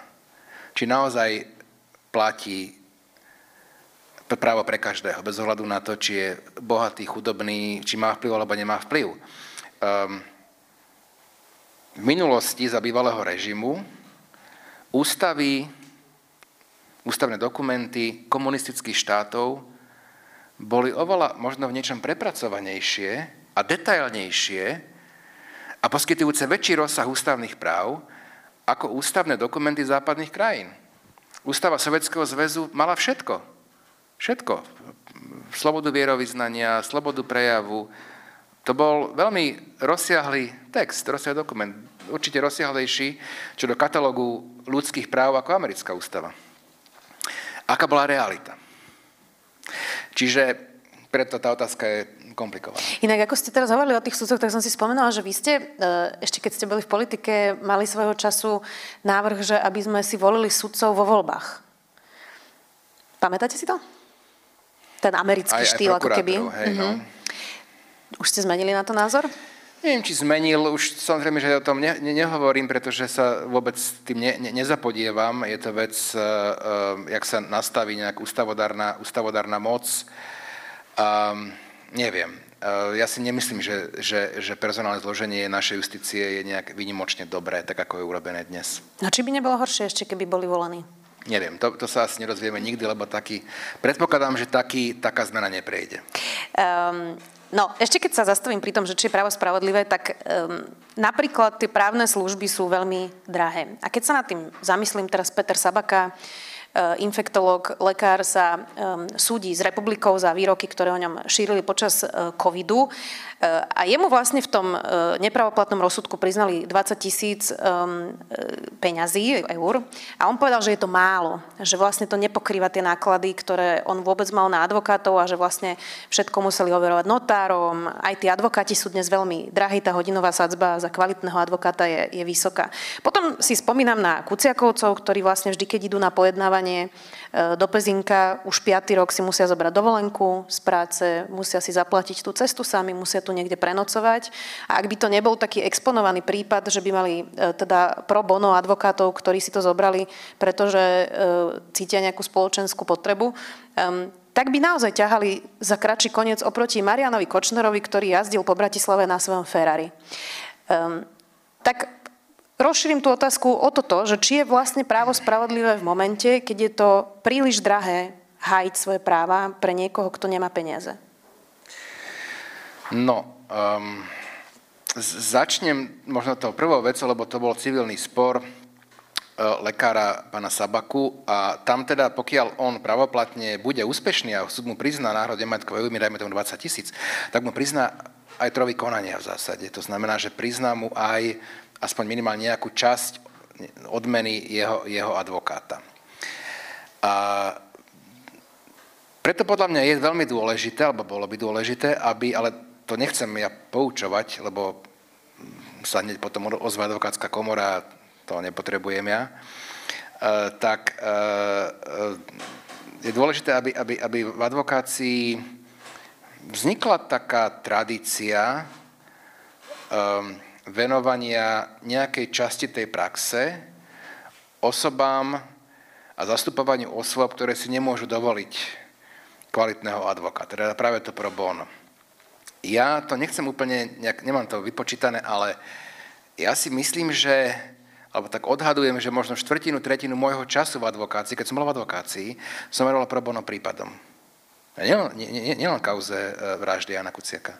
Množstvo prípadov. Aj tu na východnom Slovensku, aj v Košice, aj v Prešove. Čo bolo náročné, ale mali sme e, dobrých klientov, e, korporátnych klientov a, a veľa iných klientov, takže sme si to mohli dovoliť vo veľkej firme. Aj Pentu ste mali, nie? Medzi klientami. A mali sme, a mal, banking mal aj Pentu medzi klientami, myslím inak, že už nemá, to má tiež svoj nejaký vývoj, a, ale náš teda oddelenie, alebo teda pracovná skupina na banking a finance mala, mala aj Pentu. A a to si myslím, že by, že by, že by mohla byť taká tradícia, možno že významnejšia v advokácii. Lebo druhá rovina je teda, áno, samozrejme, že, že, že to platí to, čo vy hovoríte, že ak má niekto výrazne kvalitnejších advokátov, tak má možno vyššie šance uspieť v nejakom spore. Otázka teda, aký je teda, eh, by som povedal, že, že aký je iný lepší systém. Či vieme iný vymyslieť. Asi nie. Zásade. Tak minimálne, keď vám zavraždia dieťa, by ste si nemuseli brať dovolenku na tie pojednávacie dni. Áno, ale znovu... To, Lebo to, to, pamätám to, si, že Kuciakovci mi hovorili jeden rok, že vlastne celú dovolenku si vyčerpali len na pojednávania, že sú z toho vyčerpaní, ale že vlastne viac dovolenky už nemajú. Hej. Čiže to sú aj také praktické veci, ktoré musia byť vyčerpávajúce. Súhlasím, že, že to musí byť vyčerpávajúce, bez pochyby, najmä keď je tak, takúto vec, že, že, že je, je to proces s osobami, ktoré sú obžalované z vraždy vášho dieťaťa. Čiže to je vyčerpávajúce aj, aj po inej stránke. Mimoriadne vyčerpávajúce. Ale e, samozrejme v trestných veciach e, to, to, to, to kľúčovú úlohu pri odstíhaní obvinených, potom obžalovaných, má prokurátor. A poškodení a ich právni zástupcovia majú tiež veľmi dôležitú úlohu, ale tú prioritnú má, má prokurátor, ktorého teda platí štát. Hm. No a potom mám ešte záľudnejšiu otázku, na ktorú ja mám teda pomerne silný názor. A to je, že e, máme tu aj menšiny, konkrétne na Slovensku rómsku menšinu. E, a máme tu niekoľko absurdných rozsudkov, ktoré sú úplne evidentne rasistické. E, napríklad rozsudok o policajtoch, ktorí fackali rómske deti v Košiciach, sami si to natočili na video sudca nepripustila, myslím, že to bola sudkynia, nepripustila to video ako dôkaz, hoci máme na to už judikatúru. E, potom tu máme raziu v Moldave nad Bodvou, ktorú museli Romovia po x rokoch vyhrážť až v Štrásburgu. E, ono to vyzerá tak, že Slovensko je tak rasistická krajina, že aj sudcovia nepod, e, nie sú iní a podliehajú tomu, tomu rasizmu. Tak napríklad pre Roma je právo spravodlivé na Slovensku? To je veľmi všeobecná otázka. Nakoniec, pokiaľ viem, tak tak e, vo veci Moldavy nad Bodvou, tak tam mali tiež, uh, neviem, Pána či Kvasnicu. boli v pozícii, či boli, oni, oni boli asi stíhaní, pravda? Áno, za krivú výpoveď. Mali, mali, mali, mali vlastne uh, pro bono, predpokladám, uh, právne zastúpenie a myslím, že na Slovensku už pomerne veľa aj NGOčiek, ktoré, ktoré pomáhajú v tom, ale myslím, že aj v právnom zastupovaní, že, že, že to nie je až taký, až taký veľký problém. V niektorých prípadoch, tých mediálne známych určite, v tých bežných asi je to oveľa, oveľa, oveľa komplikovanejšie. Na to asi nie je nejaká odpoveď a samozrejme, že tak, pokiaľ, pokiaľ spoločnosť alebo nejaká časť spoločnosti je k menšinám netolerantná, tak to sa bude týkať samozrejme, že aj, aj justície, určite áno. A na, na strane druhej, čo sa týka trestných činov extrémistických, kde práve predstaviteľe rómskej menšiny sú častokrát objektom tej trestnej činnosti, poškodenými trestnej činnosti, tak, tak to je v, v, v právomoci špeciálnej prokuratúry a trestné činy stíhame. Ne, neviem o takom trestnom čine, ktorý by sme vo vzťahu napríklad k, k rómskej menšine nestíhali že si povedali, že to je, to je zbytočné, to je triviálne, to nebudeme, nebudeme stíhať. Hm. No, inak Slovensko je zmietané dezinformáciami, už keď hovoríte o tom extrémizme. E, vy predtým, než ste stali špeciálnym prokurátorom, ste boli zástancom takého amerického výkladu slobody slova, a teda, že široká sloboda slova, dokonca v Spojených štátoch nie je e, trestné popierať holokaust, tam je to naozaj veľmi, veľmi široké. Tak vy, odkedy ste špeciálny prokurátor, tak ste zdržanlivejší, toto nekomentujete a rozumiem, že aj to teda máte nejakým spôsobom e, v pôsobnosti, ale um, zaujíma ma, že máme už teraz trochu iný kontext ako kedysi. Máme tu vojnu na Ukrajine, máme za sebou COVID, kde tie dezinformácie zrejme stáli mnohých ľudí aj život. Uh, ale máme tu aj prezident prezidentku Čaputovú, ktorá hovorí, že ten hejt je tak strašne veľký a tie vyhražky sú tak veľké, že vlastne nebude ani kandidovať. Či ste nejako súkromný názor zmenili na ten široký výklad slobody slova v tomto inom kontexte, keď sa toľko vo svete zmenilo? No, len, len takto, že, že sme dali viac vecí dokopy, ktoré treba asi nejako rozlišovať. E, ten problém nikdy nebol v tom, že by nebolo možné alebo správne stíhať priame výhražky nejakej konkrétnej osobe. To nie, určite nie. Proste keď niekto povie, že zabijem ťa, to, to, to, to nie je sloboda prejavu. Povel, poďme prepadnúť tam rómskú skupinu. To nie je sloboda prejavu. Ja som hovoril o tom, o, o výrokoch, ktoré nepodnecujú nezákonné konanie alebo nepodnecujú násilné konanie, že by mali byť chránené. Ja som názor nezmenil. Nehovorím o ňom, pretože my ako prokurátori nie sme o toho, aby sme komentovali platnú právnu úpravu, či je dobrá, či je zlá. Proste my sme do právnu úpravu viazaní. A ak, by som ja mal voľné pole pôsobnosti, tak by som možno, že zmenil trestný zákon. Ale to je môj názor. Pokiaľ trestný zákon nejaký je, tak ho proste verne, verne e, naplňame a aplikujeme. Ale zvlášť v oblasti verbálnych deliktov si myslím, že premotivovanosť nie je dobrá úplne. A ak som, ak som ja vlastne ako špeciálny prokurátor zasiahol do rozhodovacej činnosti mojich kolegov, tak to boli tri prípady, ich pomenujem, ktoré to boli uh, extremistických trestných vecí. Prvý prípad bol prípad uh, poslanca Roberta Fica, ktorý bol stíhaný za to, že údajne, teda povedal niekde, že uh, Mazurek by nemal byť stíhaný, lebo mu to len naženie nejakú podporu za nejaké extremistické výroky. A to bolo kvalifikované ako schvalovanie, ale nebolo to podľa mňa schvalovanie a proste naozaj to bolo taká trošku premotivované trestné stíhanie. To je jedno. Potom dru, druhá, druhá trestná vec bola, keď boli trestne stíhaní e, poslanci, osvedila sa Bytči za tú tabulu s názvom ulice doktora Jozefa Tisa. Že ju ne, ale neboli stíhaní za to, že zaviedli ten názov, ale že ho nezmenili ale to nedávalo logiku s znením skutkovej podstaty trestného činu. Proste to, nebola, to nebolo vyjadrenie podpory, nekonanie, že sme nič neurobili. To, to, to naozaj bola tiež taká trošku premotivovaná snaha. A tretí prípad bol, keď som dostal pokyn od generálneho prokurátora, aby som preveril výroky dvoch, myslím, poviem, môžem povedať, že liberálnych novinárov, ktorí dali nejaký hejt na kresťanskú spevačku Simu Martausovú, kolega Tkačenko a No. Áno. A teda tiež akože hm, hanobili uh, kresťanstvo a tak.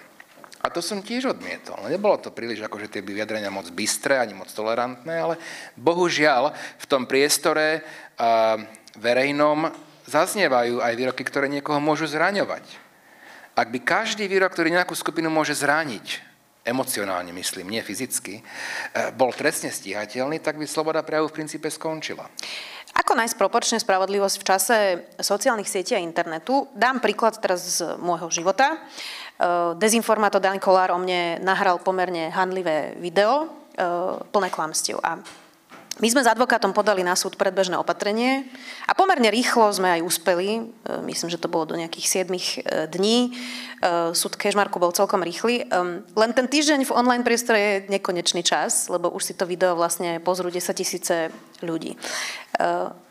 Tak ako nájsť proporciu medzi tou ochranou niekoho osobnosti, keď máme takúto právnu úpravu, kde ja sa teda môžem brániť nejakým predbežným opatrením, ale je to na ten čas internetu prosto už príliš neskoro. Čiže ja síce idem tou cestou, ale de facto to nič nezmenilo. Neviem, neviem, neviem na to odpoveď, eh, bohužiaľ. Je to, je to samozrejme, že veľmi nepríjemné. Odpovedou by možno, že bolo, keby sociálne siete možno, že nejak detaľnejšie monitorovali, ale ten, ten rozsah tých výstupov na sociálnych sieťach, je to sú milióny, milióny, desiatky miliónov statusov, príspevkov, videí, či sa to dá nejak v reálnom čase zodpovedne posúdiť, bez toho bola sloboda prejavu nejak výrazne limitovaná, neviem. Naozaj. A, a, a, a nie som si istý, že na to dá odpoveď právo. Je to reálny problém, to nejako ne, ne, nepochybujem, nezľahčujem to, ale keď je nejaký reálny problém e, spoločenský, tak častokrát taká tá prvá reakcia je, no tak príjmeme nový zákon, zmeňme zákon a už, to, už, už ten problém vyriešime. To nie je také jednoduché, podľa mňa. Čiže na to, podľa mňa je to otázka skôr na osoby, ktoré sa venujú sociálnym sieťam, internetu, akým spôsobom ten dosah limitovať. Neviem, či tu nám vie nejako právo pomôcť v situácii, keď však sú rozhodne rýchlo, ale aj, aj to rýchlo je, nie je dosť rýchlo. Áno. No inak o vás už všeli, kto všeli, čo povedal, zverejnil. A ja si pamätám, že vy ste dávnejšie už prišli ku mne raz na rozhovor a e, tak sme viedli taký small talk vo výťahu a e, vy ste sa ma pýtali, že ako sa mám a ja som v tom čase mala veľmi veľa hejtu a bolo to pre mňa náročné obdobie a som vám hovorila, že teda mám také náročnejšie obdobie a vy ste mi tak, e, a nemyslím to zle, ale vy ste mi tak povedali, že ale, že to proste treba ignorovať, hej, no tak a nedať sa. Tak um, fakt je vám to jedno, že čo kto, čo kto o vás kde povie a napíše? Uh, nikdy ste nemali taký ten moment, keď ste si hovorili, že toto už je extrém? Ale asi áno, ale ono naozaj, um, ja, ja tie veci sa snažím, lebo ak ich čítate, ak pozriete nejaké video s nejakým daným kolárom a podobne, tak samozrejme, že to človeka sa dotkne. A dotkne sa to jeho blízkych. To, to je problém. A možno, že ešte väčší problém je, že ako to ovplyvňuje nie vás, ale tých blízkych. Lebo aj to môže byť faktor, ktorý potom vaše konanie nejakým spôsobom ovplyvní, alebo sa rozhodnete, že radšej toto nemáte a vaši blízky zapotreby, to je absolútne legitimné, tomu, tomu rozumiem. Čiže asi naozaj podľa mňa jediná cesta je, ak sa to dá proste nesledovať to. Ja to, nehovorím s nejakou ľahkosťou, lebo, lebo však sa to týka aj mojej osoby, čiže neradím niečo, o čom nič neviem. Podľa mňa iná možnosť nie je proste. Len, len to ignorovať a, a robiť si vlastnú prácu. A, a pokiaľ človek je presvedčený o tom, že to, čo robí, je správne, pokiaľ, ale, ale nielen, že teda si to myslí, ale proste reálne to vie si vyhodnotiť aj vo svojom vlastnom svedomí, že to je správne.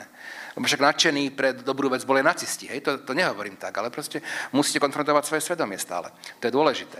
Tak, tak, tak potom možno, že sa ľahšie človek vysporiadať aj s tými útokmi, ktoré naozaj už sú za hranicou a, a sú prítomné v tom priestore, ktorý môže, mediálnom, internetovom, ktorý môže ovplyvniť aj vašich blízkych. A to je samozrejme, že veľmi nepríjemné. Ja mám pre vás ešte jednu záverečnú otázku, ale e, poďme na otázky zo slajda. Ak máte nejaké otázky, teraz je ten čas slido.com, hashtag sme naživo. Um, Anonym sa pýta, že čo sú najčastejšie pochybenia, pre ktoré generálny prokurátor ruší vaše konania pomocou 363. Dá sa to takto povedať, alebo je to vždy niečo iné? No, tam, tam podľa mňa je iný problém pri e, tom, keď sa rušia cez 363 e, naše rozhodnutia niektoré.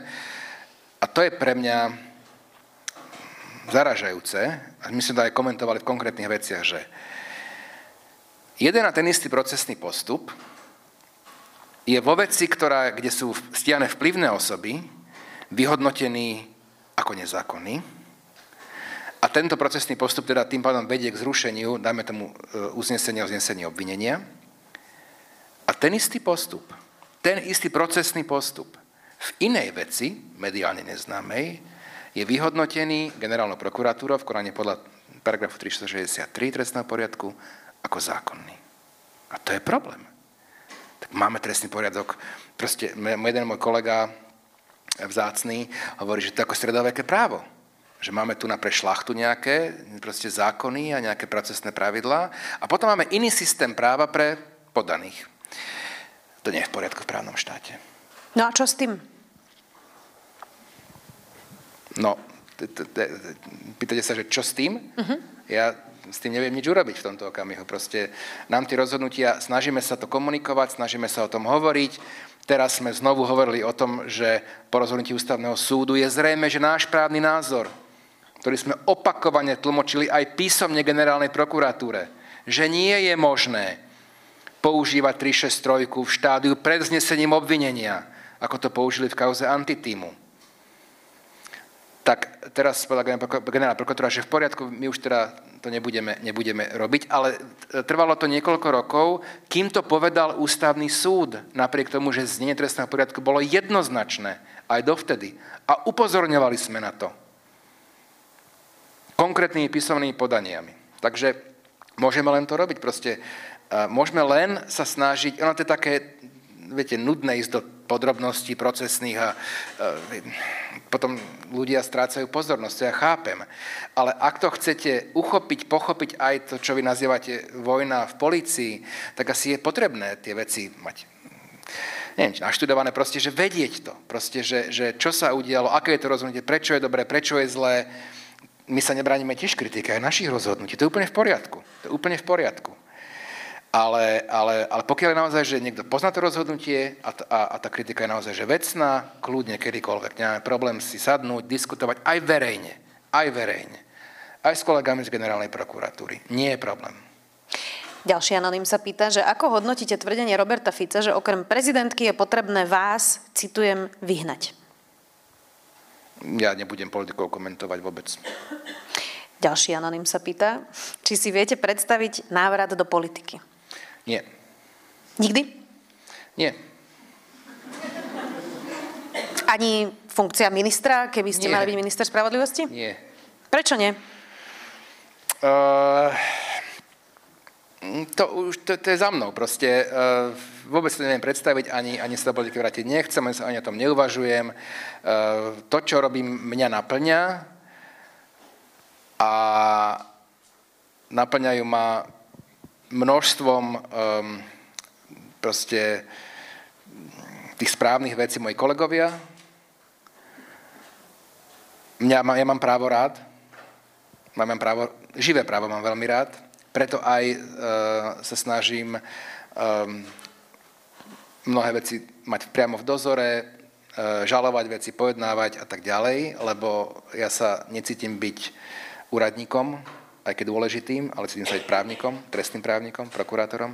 Takže vôbec uh, ma, uh, ani, ani som neuvažoval od, o, po odchode z politiky, ani, ani nikdy o tom, že by som sa vrátil. Uh, nie je volebný zákon tiež len zákon a nie je ústavným zákonom? Pýta sa niekto. Je to tak. Je to obyčajný zákon. Čo to znamená? znamená? To znamená, že, že je možné obyčajným zákonom aj zmeniť volebný systém. My na rozdiel od niektorých iných ústav, ako napríklad Ústava Českej republiky, ale aj iné ústavy, my nemáme zakotvený volebný systém, teda ten pomerný volebný systém v ústave. Je to čisto vec zákonnej úpravy. Malo by to byť ústavným zákonom? Ja si myslím, že áno. Ja si myslím, že by to malo byť v ústave. Uh, už podrobnosti nie, ale to, či máme systém mať nejaký buď pomerný, väčšinový alebo zmiešaný, to by malo byť vecou, ktorá, ktorá, ktorá nie je e, e, zmeniteľná obyčajným zákonom. To je môj názor. Ako zvykne relaxovať Daniel Lipšic? Chodí na bicykel? Pýta sa Anonym. To je asi referencia na pána Žilinku. No, e, na bicykel nechodím. Ja som teraz dostal od mojej mamy na 50 bicykel a budem chodiť na chalupe e, so synmi viac teraz e, na, na, na, na bicykel. Máte aj také tie dresy? Pre, nemáme dresy. E, nechcem sa k tým dresom moc nejako vyjadrovať, ani ako to vyzerá na, like, na teda neprofesionáloch, to nechcem komentovať. Každý má iný, iný štýl módy, to je úplne v poriadku. Ale čo robím, tak uh, ja som dlhé roky behával, potom som mal problém, lebo sa mi pri volejbale otrhol stehený sval, takže už menej behávam. Cvičím, plávam, lyžujem, takže ten, ten, ten, ten pohyb a šport je pre mňa úplne kľúčový. Ak by som ráno necvičil, tak si neviem predstaviť, ako by som v duševnom zdraví ten celý deň prežil. Naozaj, to hovorím úplne, a to sú už roky tej skúsenosti, že pokiaľ máte profesiu, a však mnohé z tých profesí sú také, že veľa stresu a tak ďalej, tak to musí niečím kompenzovať. A, a jedna z najlepších kompenzácií je fyzická aktivita. Tomáš sa pýta, e, že či by ste radi v budúcnosti presadzovali zákon na poste generálneho prokurátora? Um, nie. A poviem vám aj prečo. Ja som to povedal, keď som aj kandidoval a to súvisí s mojou predchádzajúcou odpovedou, že ja mám rád živé právo.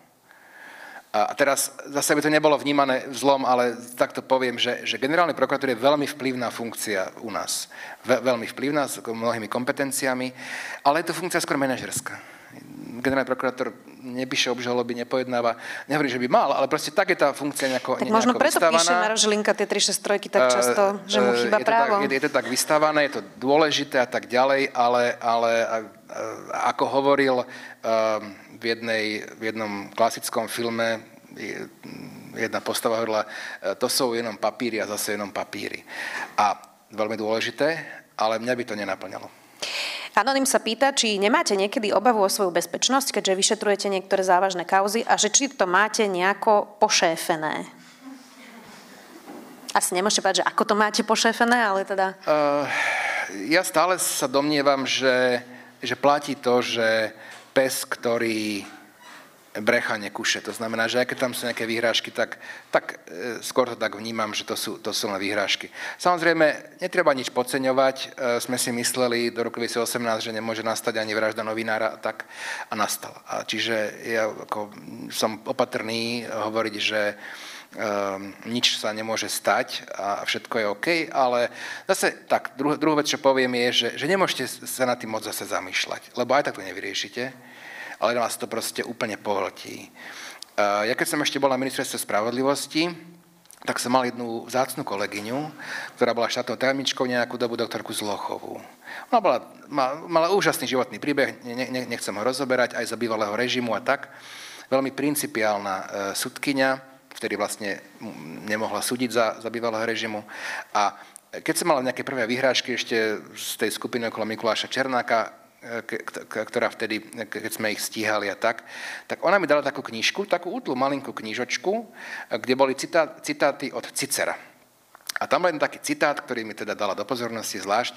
A bol zaujímavý, lebo ten citát znel asi tak, že, že ak sa človek bojí smrti, tak nikdy neurobí nič hodné živého človeka. Je samozrejme, že sa každý bojí smrti, ale že pokiaľ vás to tak celého proste, že, že, už, že, že, že, že myslíte len na to, tak potom vás to paralizuje. Nie ste schopní nič urobiť, lebo len na to myslíte, čo sa môže stať, kedy sa môže stať. A to nie je dobre, podľa mňa. To nie je dobre. Ale máte ochránku teda. To pomáha ochránku tiež. Mám. Áno. Uh, Anonym sa pýta výbornú otázku, čudujem sa, že mi to nenapadlo, že či pôjdete voliť. Určite pôjdem voliť. Nebudem sa vás pýtať, že koho, lebo nepoviete však. Ani vám nepoviem, ani neviem, sa priznám, prísne vzaté, a, a, ale pôjdem voliť určite. Vždy som išiel voliť a určite pôjdem voliť. Anonym sa pýta, ako si má bežný občan vybrať, ktorej prokuratúre veriť, keď obe hovoria, že tá druhá sa míli. No, treba používať, neviem, kritické myslenie, rozum. My sa snažíme vyargumentovať naše názory, povedať, prečo si myslíme, že sa generálna prokuratúra míli, sme zdržali, povieme svoj názor, povieme slušne, nie útočne a samozrejme každý si potom musí vybrať. Ak si chcete, ako vyžaduje to asi aj veľa že si to prečítať, pozrieť tie vyjadrenia, naštudovať si to, porozmýšľať o tom. Nehovorím, že to je ľahké a vyžaduje to aj čas, ktorý mnohí ľudia nemajú. Proste neviem, že tomu venovať detailom procesným. A, takže to, to, to chápem. A dokonca si myslím, že ten celý, ten nejaký, tá, tá kampaň spochybňovania e, tých trestných stíhaní, ktoré vedieme, že jej cieľom nie je urobiť z tých obvinených a obžalovaných nevinných, že cieľom nie je presvedčiť väčšinu verejnosti, že osoby, ktoré sú nami stiané, sú nevinné a vlastne sme si na nich všetko vymysleli, a, ale zasiať semienko pochybnosti. No, kto vie, tak, dobre, asi nie sú nevinní, ale zase to možno, že trošku prehnali a možno trošku tam a tam. A, proste, a vlastne nevieme ani, ako to je. Čiže vytvoriť takú, taký, um, taký zmetok. Lebo samozrejme, že už málo kto, nejaký možno áno, ale už málo kto uverí, určite väčšina, že tie osoby sú nevinné, že to ako tu fungovalo ten systém oligarchov, uh, že to fungovalo ako úplne ideálne, že tu vlastne ten systém nebol. Že to boli len také nejaké priateľské, kamarátske väzby e, pri, pri rume a cigare. Tomu nikto, alebo malo kto uverí. Ale ten zmetok, kto vie, ako, kto vie, kde je pravda, kto vie, no tak nevieme to úplne posúdiť, takže asi niekde v strede. Jan sa pýta, e, ktorú funkciu, napísal politickú, ale dajme funkciu, lebo nie všetky boli politické, hodnotíte ako pre vás najprínosnejšiu? E, súčasnú. Ja som hovorím, ja som mal e, v živote obrovské šťastie, obrovské šťastie e, pôsobiť vždy v kolektíve veľmi inšpiratívnych ľudí, ktorí mňa veľmi obohatili. Ešte bola ministerstve spravodlivosti, ministerstve vnútra, potom vo firme v advokácii a teraz na špeciálnej prokuratúre. A ja, keď som prišiel na špeciálnu prokuratúru, tak som poznal pracovne e, pár kolegov, áno, aj z pojednávacích miestností, ale s nikým z nich som nemal ani bližší vzťah, ani sme sa nepoznali nejak, nejak, nejako bližšie. A e, musím mať, že znovu sa to stalo, že som proste mal to obrovské šťastie životné, že som prišiel do kolektívu e, mimoriadne vzácných, erudovaných ľudí. A oproti advokácii to má jednu obrovskú výhodu, že, že vieme množstvo vecí spolu konzultovať, odborných vecí ale títo ľudia ma posúvajú uh, nielen po tej stránke odbornej, ale, po, ale aj po tej stránke ľudskej a tomu som veľmi, veľmi vďačný. A preto aj s takou uh, nevôľou a preto som ma, ma hnevá, ak sú práve títo kolegovia, niektorí, uh, takýmto spôsobom je na nich útočené, takýmto agresívnym spôsobom. Ak chcú, tak nech na mňa, v poriadku, ale nech ostatných kolegov proste nechajú, z toho vynechajú. Tomáš sa pýta, čo si myslíte o pripravovanom seriáli Prokurátorka, na ktorého príprave sa podielal aj pán Šanta, pán prokurátor Šanta. Nemyslím si tom zatiaľ nič, lebo som ho nevidel. Počul som o ňom, aj, aj, aj od kolegu e, Šantu som o ňom počul. Viem, kto bude hrať e, hlavnú úlohu, ale to je tak všetko. Zuzana Maureri teda, Zuzana Maureri, preto, kto to nesleduje. E, ale určite ak budem mať možnosť, tak si nejaký, nejaký diel pozriem, ale zatiaľ si tom nemyslím nič, lebo som ho nevidel. No inak, keď už sme pri pánovi Šantovi, um, on povedal veľmi zaujímavú vec, inak ten rozhovor v denníku s Veronikou Plušovou bol aj o tom seriáli Prokurátorka, kde o tom viac rozprával, ale uh, on tam porovnával pojednávania na uh, nižších stupňoch súdov, teda na okresných súdoch, lebo má niektoré prípady staršie aj na okresných súdoch, um, s tým špecializovaným trestným súdom, keď sa rozprávali o tom, že či ho zrušiť, nezrušiť, lebo napríklad člen súdnej rady pán Šamko tvrdil, že on nevidí žiadny dôvod na to, aby taký súd existoval. A on povedal veľmi zaujímavú vec, že to vie porovnať minimálne v tom, že pojednávania na špecializovanom trestnom súde prebiehajú do neskorých večerných hodín. Môj osobný rekord je do 21.15. Na okresných súdoch takéto pojednávania trvajú oveľa kratšie a v podstate povedal, že okresné súdy pojednávajú len do obeda. Prečo to tak je? Nie je to celkom tak. Ja som ako advokát pojednával v princípe po celom Slovensku, zrejme na všetkých okresných súdoch v sídle kraja, aj, aj, aj závažné prípady vražda a podobne, takže nie je to úplne celkom tak. A aj na okresných súdoch sú mnohí erudovaní sudcovia, o tom ja nepochybujem. Ale faktom je, že tá dĺžka konania na, na špeciály a na, na, na ostatných súdoch je, je dramaticky odlišná. Um, čo pán sudca Šamko hovorí, aká má k tomu pohnutky, ja neviem, ale ak on hovorí, že by napríklad Bratislavské, teraz už Mestský súd, zvládol tie kauzy, ktoré sú na špeciáli, no tak si povedzme, aké zvláda teraz. Ako vyzerajú platinové sitka, Gemerský mlín, teraz tá vražda, ten holandský kapitán, však to sú most pri Bratislave, uh, Mojsejová a spolove, to sú obžaloby, ktoré tam sú 10 a niektoré viac rokov. 10 a viac rokov tak buď tu nám budeme ako podsúvať čisto politické názory proti špeciálu, alebo si sadneme a budeme diskutovať odborne.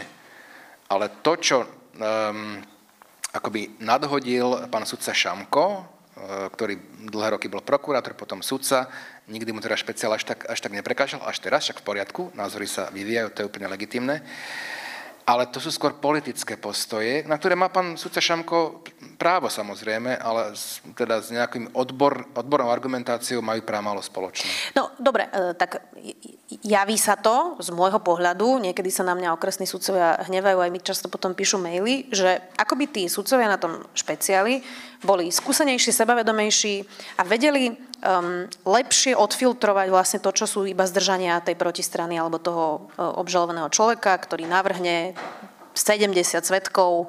A niekedy na tom okrese, aj keď je to dosť jednoduchý prípad, dám tiež príklad z môjho života, keď nás teda uh, vypoklonkoval Jaroslav Rezník z RTVS, tak štyroch uh, našich kolegov vyhodil, alebo je jasné, že je to proste neoprávnená výpoveď. Jaroslav Rezník to tiež pripustil, keď sme odchádzali a ten súd trvá už 5 rokov, pričom je to dosť banálna vec podľa zákonníka práce. Presne preto, že protistrana začala navrhovať svetkov a tá súdkynia to vždy pripustí a tak toto trvá hodiny a hodiny a hodiny. Tak sú tí súdcovia skúsenejší v tom, že nedovolia zdržovať E, pojednávania? Nechcem to paušalizovať, lebo sú aj skúsení sudcovia na okresných súdoch a krajských súdoch, to chcem povedať, ale v zásade áno. V zásade áno. A plus teda majú skúsenosť s rozsiahlými vecami, kde je 10-15 obžalovaných a 20-25 advokátov. A keď máte skúsenosť s takýmito kauzami, tak máte tú e, zručnosť ich v rozumnom čase naštudovať a následne aj rozhodnúť. Teraz to poviem, možno, že nie je to úplne presný príklad, ale, ale uh, je uh, horší nejaký praktický lekár v okresnom meste ako uh, kardiochirurg v Bratislave? Nie je horší, nie je horší, ale, ale isto by som asi, asi neočakával, že keď budem mať nejaký problém so srdcom, tak ma odoperuje ten praktický lekár v okresnom meste. Že to je normálna vec. To je normálna vec, že nejaká špecializácia a nejaká skúsenosť a prax e, vo vás, ak ste dobrý profesionál, e, vytvorí také návyky a, a, a takú zručnosť, že potom sa môžete napríklad lepšie operovať plúca a srdce. Takže nechápem celkom e, tej, tej, tej polemike a myslím si, že výsledky práce špecializovaného trestného súdu sú, sú proste impozantné. Nie, že by sme vždy s jeho rozhodnutiami súhlasili, ale uh, poviem vám príklad. E, ja som podával, teraz som bol obžalobu v, v, um, včer, v pondelok a predtým niekedy v júli čo je vec, ktorá nie je väzobná, kde som bol obžalobu, a už sú termíny hlavného pojednávania na oktober. To na okresnom súde by možno bolo o 2-3 roky. Hej? Čiže ak, ak chceme diskutovať uh, vecne, no tak si tie veci musíme povedať pravdivo, ako sú. Ešte jednu otázku som sa vás nespýtala, to, že ako vnímate tie útoky na súdkyňu špecializovaného trestného súdu Pamelu Zálesku? Ona už trikrát bola na vypočúvaní na súdnej rade. Miestami to už bolo naozaj len pre, pre tvrdšie povahy to sledovanie e, toho celého diskurzu, ktorý tam bol. Trošku to aj pripomínalo tie časy, keď Štefan Harabin viedol súdnu radu. E, sú to útoky na súdkyňu, ktorá má na stole citlivé kauzy? Tak toto vnímate? Ne, nepochybne áno. Tie útoky už začali uh, vo veci obžalovaného Lehela Horváta. Začali, teda mali to nejakú postupnosť, uh, čo je vlastne uh, osoba obžalovaná z piatich uh, ukladných vražd, spáchaných v zločinskej skupine Šatorovcov. Uh, ja som na niektorých pojednávaniach s ním bol, keď som zastupoval kolegu, ktorý tú vec pojednáva a viem, aký je priebeh pojednávania, viem, aké obstrukcie obžalovaný robí, viem, aké obstrukcie robí, robí jeho obhajoba a vtedy vznikol problém, že, že nemal možnosť, čo bola nepravda, nemal možnosť si aplikovať inzulín. Proste bola to úplná lož. A dnes sa toho chytili niektoré členky súdnej rady. Ja som dostal pokyn z generálnej prokuratúry preveriť postup e, v tom čase intervenujúceho prokurátora. Média, vlastnené skupinou Penta, začali proste obrovskú škandalizačnú kampaň. Pani súdkynia Záleska rozhodovala o väzbe Jaroslava Haščáka ja, mňa šokuje teda aj úroveň tej diskusie. Ja som diskusiu na rade teda ne, ne, nesledoval, ale nejaké výstupy som videl. Je to, je to hamba. A aj niektoré členky súdnej rady by, ako každý z nás, si mali možnosť spýtovať aj minulosť ohľadne rôznych kolízií, keď sa ustanovovali e, za exofób, hajcov, partneri vlastní a tak ďalej. Eh, lebo to je problém proste. Mňa to vnímam ako problém a som šokovaný z toho, čo niektoré členky súdnej rady vedia produkovať.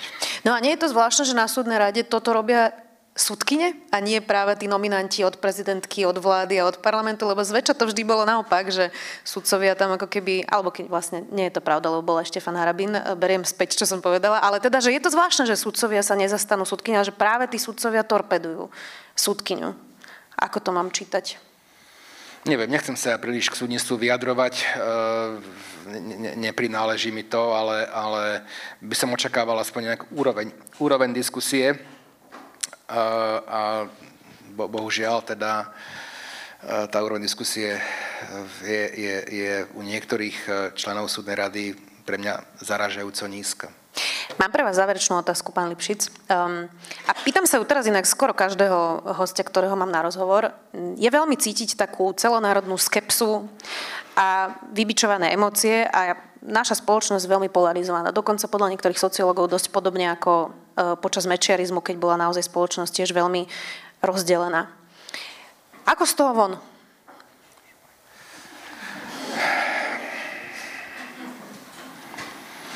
To naozaj, áno, máte pravdu, že, že aj tie vášne sú, sú vybičované. Um, neviem, nemám na to nejaký, nejaký recept. Uh, ja, ja som to, to vždy, ja som, aj keď som bol v politike, tak som sa nikdy nesnažil byť nejako, ja som určite argumentoval aj, aj, aj tvrdo, aj ostro, ale nikdy som nebral veci osobne. Nikdy som ich nebral, akože ten, čo má iný názor, je môj protivník, môj nepriateľ. Um, to som tak nikdy nebral. Uh, a to je asi teda problém, že teraz sa už tie tábory považujú za, za nepriateľské. A ja nechcem ísť do akože konkrétnosti, vedel by som ich pár menovať, uh, ktoré by preukazovali, že som naozaj nevnímal ľudí, ktorí boli na druhej strane barikády ako osobných nepriateľov a práve naopak, keď boli nejaký, mali nejaký problém, alebo proste aj ľudský, tak som sa snažil minimálne ponúknuť, že ak sa dá pomôcť, alebo čo. OK, to už dneska vlastne nie je, tá, tá, tá nejaká civilná nejaká zložka toho diskurzu sa akoby stratila. Podľa mňa na to samozrejme, že, že, že e, určitý vplyv majú aj sociálne siete, ktoré, e, kde politici vlastne reagujú na ten dopyt na sociálnych sieťach a ten dopyt je proste, kto je možno, že viac radikálny, agresívny, tak ten, ten, ten možno zbiera viac, viac lajkov. Chápem, že bola aj ťažká doba, že bol COVID, ľudia boli v izolácii, aj to malo, malo nejaký, nejaký vplyv na, na to duševné zdravie. To je inak téma mimo prokuratúry, ktorá je veľmi, veľmi dôležitá, teda aj, ja to, to vidíme v našich veciach. My sme na špeciálnej prokuratúre v minulosti skoro nikdy nemali z hľadiska našej príslušnosti, aká je, trestne stíhané mladistvé osoby. A dnes ich máme trestne stíhané napríklad za prípravy ukladných vražd alebo za pokusy ukladných vražd. A to sú, to sú uh, mladí ľudia, teda od 15 do, do 14 do 18, uh, ktorí, samozrejme, že, že tam je problém duševného zdravia, sú tam aj psychiatrické diagnózy, uh, nie sú liečení, je to stigmatizované a tak ďalej. Čiže to je, to je obrovská oblasť, ktorá by tiež si zaslúžila väčšiu pozornosť. Ako prekonať uh, s nejak tú spoločenskú taký antagonizmus, na to ja nemám odpoveď, sa musím priznať. Ani, uh, ani nejaké riešenie, ani nejaký recept. Každý musí zase začať, začať od seba a začať od seba tým, že proste nebudeme niekoho, kto má iný názor na nejakú vec, uh, hneď považovať za nejakého osobného nepriateľa, ktorá, alebo teda ignoranta, hlupáka. To, čo je niekedy samozrejme ťažké, každý musí byť zdržanlivý. Uh, ale to je asi jediná cesta začať od seba. Tak ešte jedna otázka mi napadla a taká pozitívnejšia. Máme taký celonárodný šport, že sa často bičujeme, čo všetko na Slovensku je hrozné, zlé, čo nefunguje a mnoho vecí by mohlo byť určite lepších. Ale zároveň zabúdame, že akú cestu sme za tých 30 rokov vlastne prešli. Tak um, patríte medzi tých, ktorí hovoria, ak je tu všetko zlé a čo ešte môže byť lepšie, alebo medzi tých, ktorí vidia ten progres už len toho, keď sa pozrieme, ako fungovali veci v 90. rokoch, 2000 rokoch a že sa posúvame aj na súdov, aj na prokuratúre, mm-hmm. aj v parlamente, tam je niekedy aj degres, ale niekedy aj progres. Um, či máme byť na čo hrdí? za tých 30 eh, rokov? Ja si myslím, že eh, aspoň poviem to v tej oblasti, ktorej, ktorej sa venujem, v tej oblasti, eh, dajme tomu, trestnej spravodlivosti, korupcie a tak ďalej, že tam v posledných troch rokoch bol významný, bol obrovský progres. My sme tu naozaj fungovali, ja som to tak trošku naznačil, ako banánová republika. A bez toho, som hovoril konkrétnosti, tak proste systém, kde, kde vplyvní oligarchovia v princípe ovládali niektoré rezorty, dosadzovali si tam svojich ľudí, ktorí potom vlastne riešili celé verejné obstarávania za desiatky a stovky miliónov. A potom títo ľudia sa teda chodili a, a revanšovali v nejakých zväzkoch bankoviek, Nebudem to ďalej rozvádzať. To bol naozaj systém ako v Kolumbii. Ako v Kolumbii. A potom sa lietalo cez víkendy a private jetmi a tak ďalej. My sme taký systém mali. A ja si myslím, že ten systém, aj, aj, aj keby e, nás zrušili po voľbách, tak ten už sa nevráti. A nevráti sa podľa mojej mienky preto, že už každý, kto by sa do tohto systému nejako zapojil, bude mať v tom zadnom mozgu, že no dobré, čo keď o 3, 4, 5 rokov niekto príde z našej skupiny, úzkej, kde si dohadujeme, rozdielujeme všetko, za niečo ho zoberú a začne rozprávať. Ako začali mnohí iní spolupracujúci. E, nehovorím tým, že tým korupcia skončí, to nie, ale, ale ten rozsah korupcie sa aj do budúcnosti výrazne zníži. A zníži sa vďaka tomu, že v týchto rokoch tie trestné stíhania aj vysoko postavených osôb proste prebiehali vďaka konkrétnym vyšetrovateľom, vďaka konkrétnym prokurátorom, vďaka konkrétnym sudcom. Čiže ten systém, už aj keby sme sa naozaj bol nejaký regres, možno bude, ja nehovorím, uvidíme, ale proste, že už sa to nikdy nevráti náspäť. Takže napriek tomu všetkému, keď niekto povie, no dobré, teraz, keď vás zrušia, malo to zmysel? Okrem toho, že to bol dobrý boj, tak to malo aj zmysel v tom, že ten výsledok tu bude navždy už sa nikdy nevráti tá doba e, takého úplného klondajku, takej úplnej oligarchickej demokracie, akú, akú sme tu podľa mojej mienky v minulosti mali. To sa už nestane kvôli tomu, že, ako som povedal, že mnohí už budú mať tú obavu, že dobre, teraz si to dohodneme, máme všetko obsadené, ale čo keď o tých 5 rokov? Takže, takže myslím, že, že, že akokoľvek to dopadne, tak to malo zmysel. A čo ja hovorím ešte, možno na, na záver to poviem, že, že, a to si myslím, a vidím to aj u kolegov, vidím to aj u vyšetrovateľov, ktorých, ktorých poznám už za tých pár rokov, poznám ich myslím, že dobre. A veľa z nich, a to nie je žiadna fráza, to nie je žiadna floskula, to, čo robia, nerobia to ani kvôli plátom, nerobia to ani kvôli sláve, robia to kvôli tomu, že veria, že robia správnu vec. Robia to kvôli tomu, aby, aby ich deti, naše deti, vyrastali v spravodlivejšej spoločnosti. V krajine, z ktorej nebudú chodiť preč, v ktorej, ktorú posunieme v tom, v tom našom nejakom, tej našej oblasti, v našej sfere trošku ďalej, trošku väčšej spravodlivosti. To nebude ideálne samozrejme. A to je ich najzákladnejšia, ak nie jediná motivácia. A preto si myslím, že by títo ľudia, ktorí aj veľa obetujú, aj ich rodiny toho veľa obetujú. Mnohí z nich nie sú zvyknutí, lebo neboli vôbec v politike na, na takýto druh tlaku a agresivity. Napriek tomu to robia a napriek tomu to ich rodiny znášajú, nie je to ľahké, tak že by si zaslúžili e, podporu e, určite, aj, aj teda verejnosti, um, lebo nemám absolútne ani najmenších pochybností, že to robia len preto, aby Slovensko bolo spravodlivejšou krajinou. Daniel Lipšic, špeciálny prokurátor, ďakujem.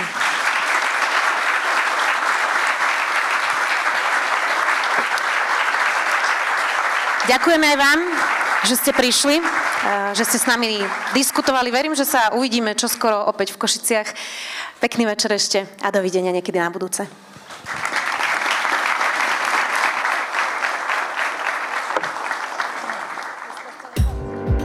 Počúvali ste podcastovú verziu relácie Rozhovory ZKH. Už tradične nás nájdete na streamovacích službách, vo vašich domácich asistentoch, na Sme.sk, v sekcii Sme video a samozrejme aj na našom YouTube kanáli Denníka Sme. Ďakujeme. Prinášame vám najpočúvanejšie dovolenkové podcasty.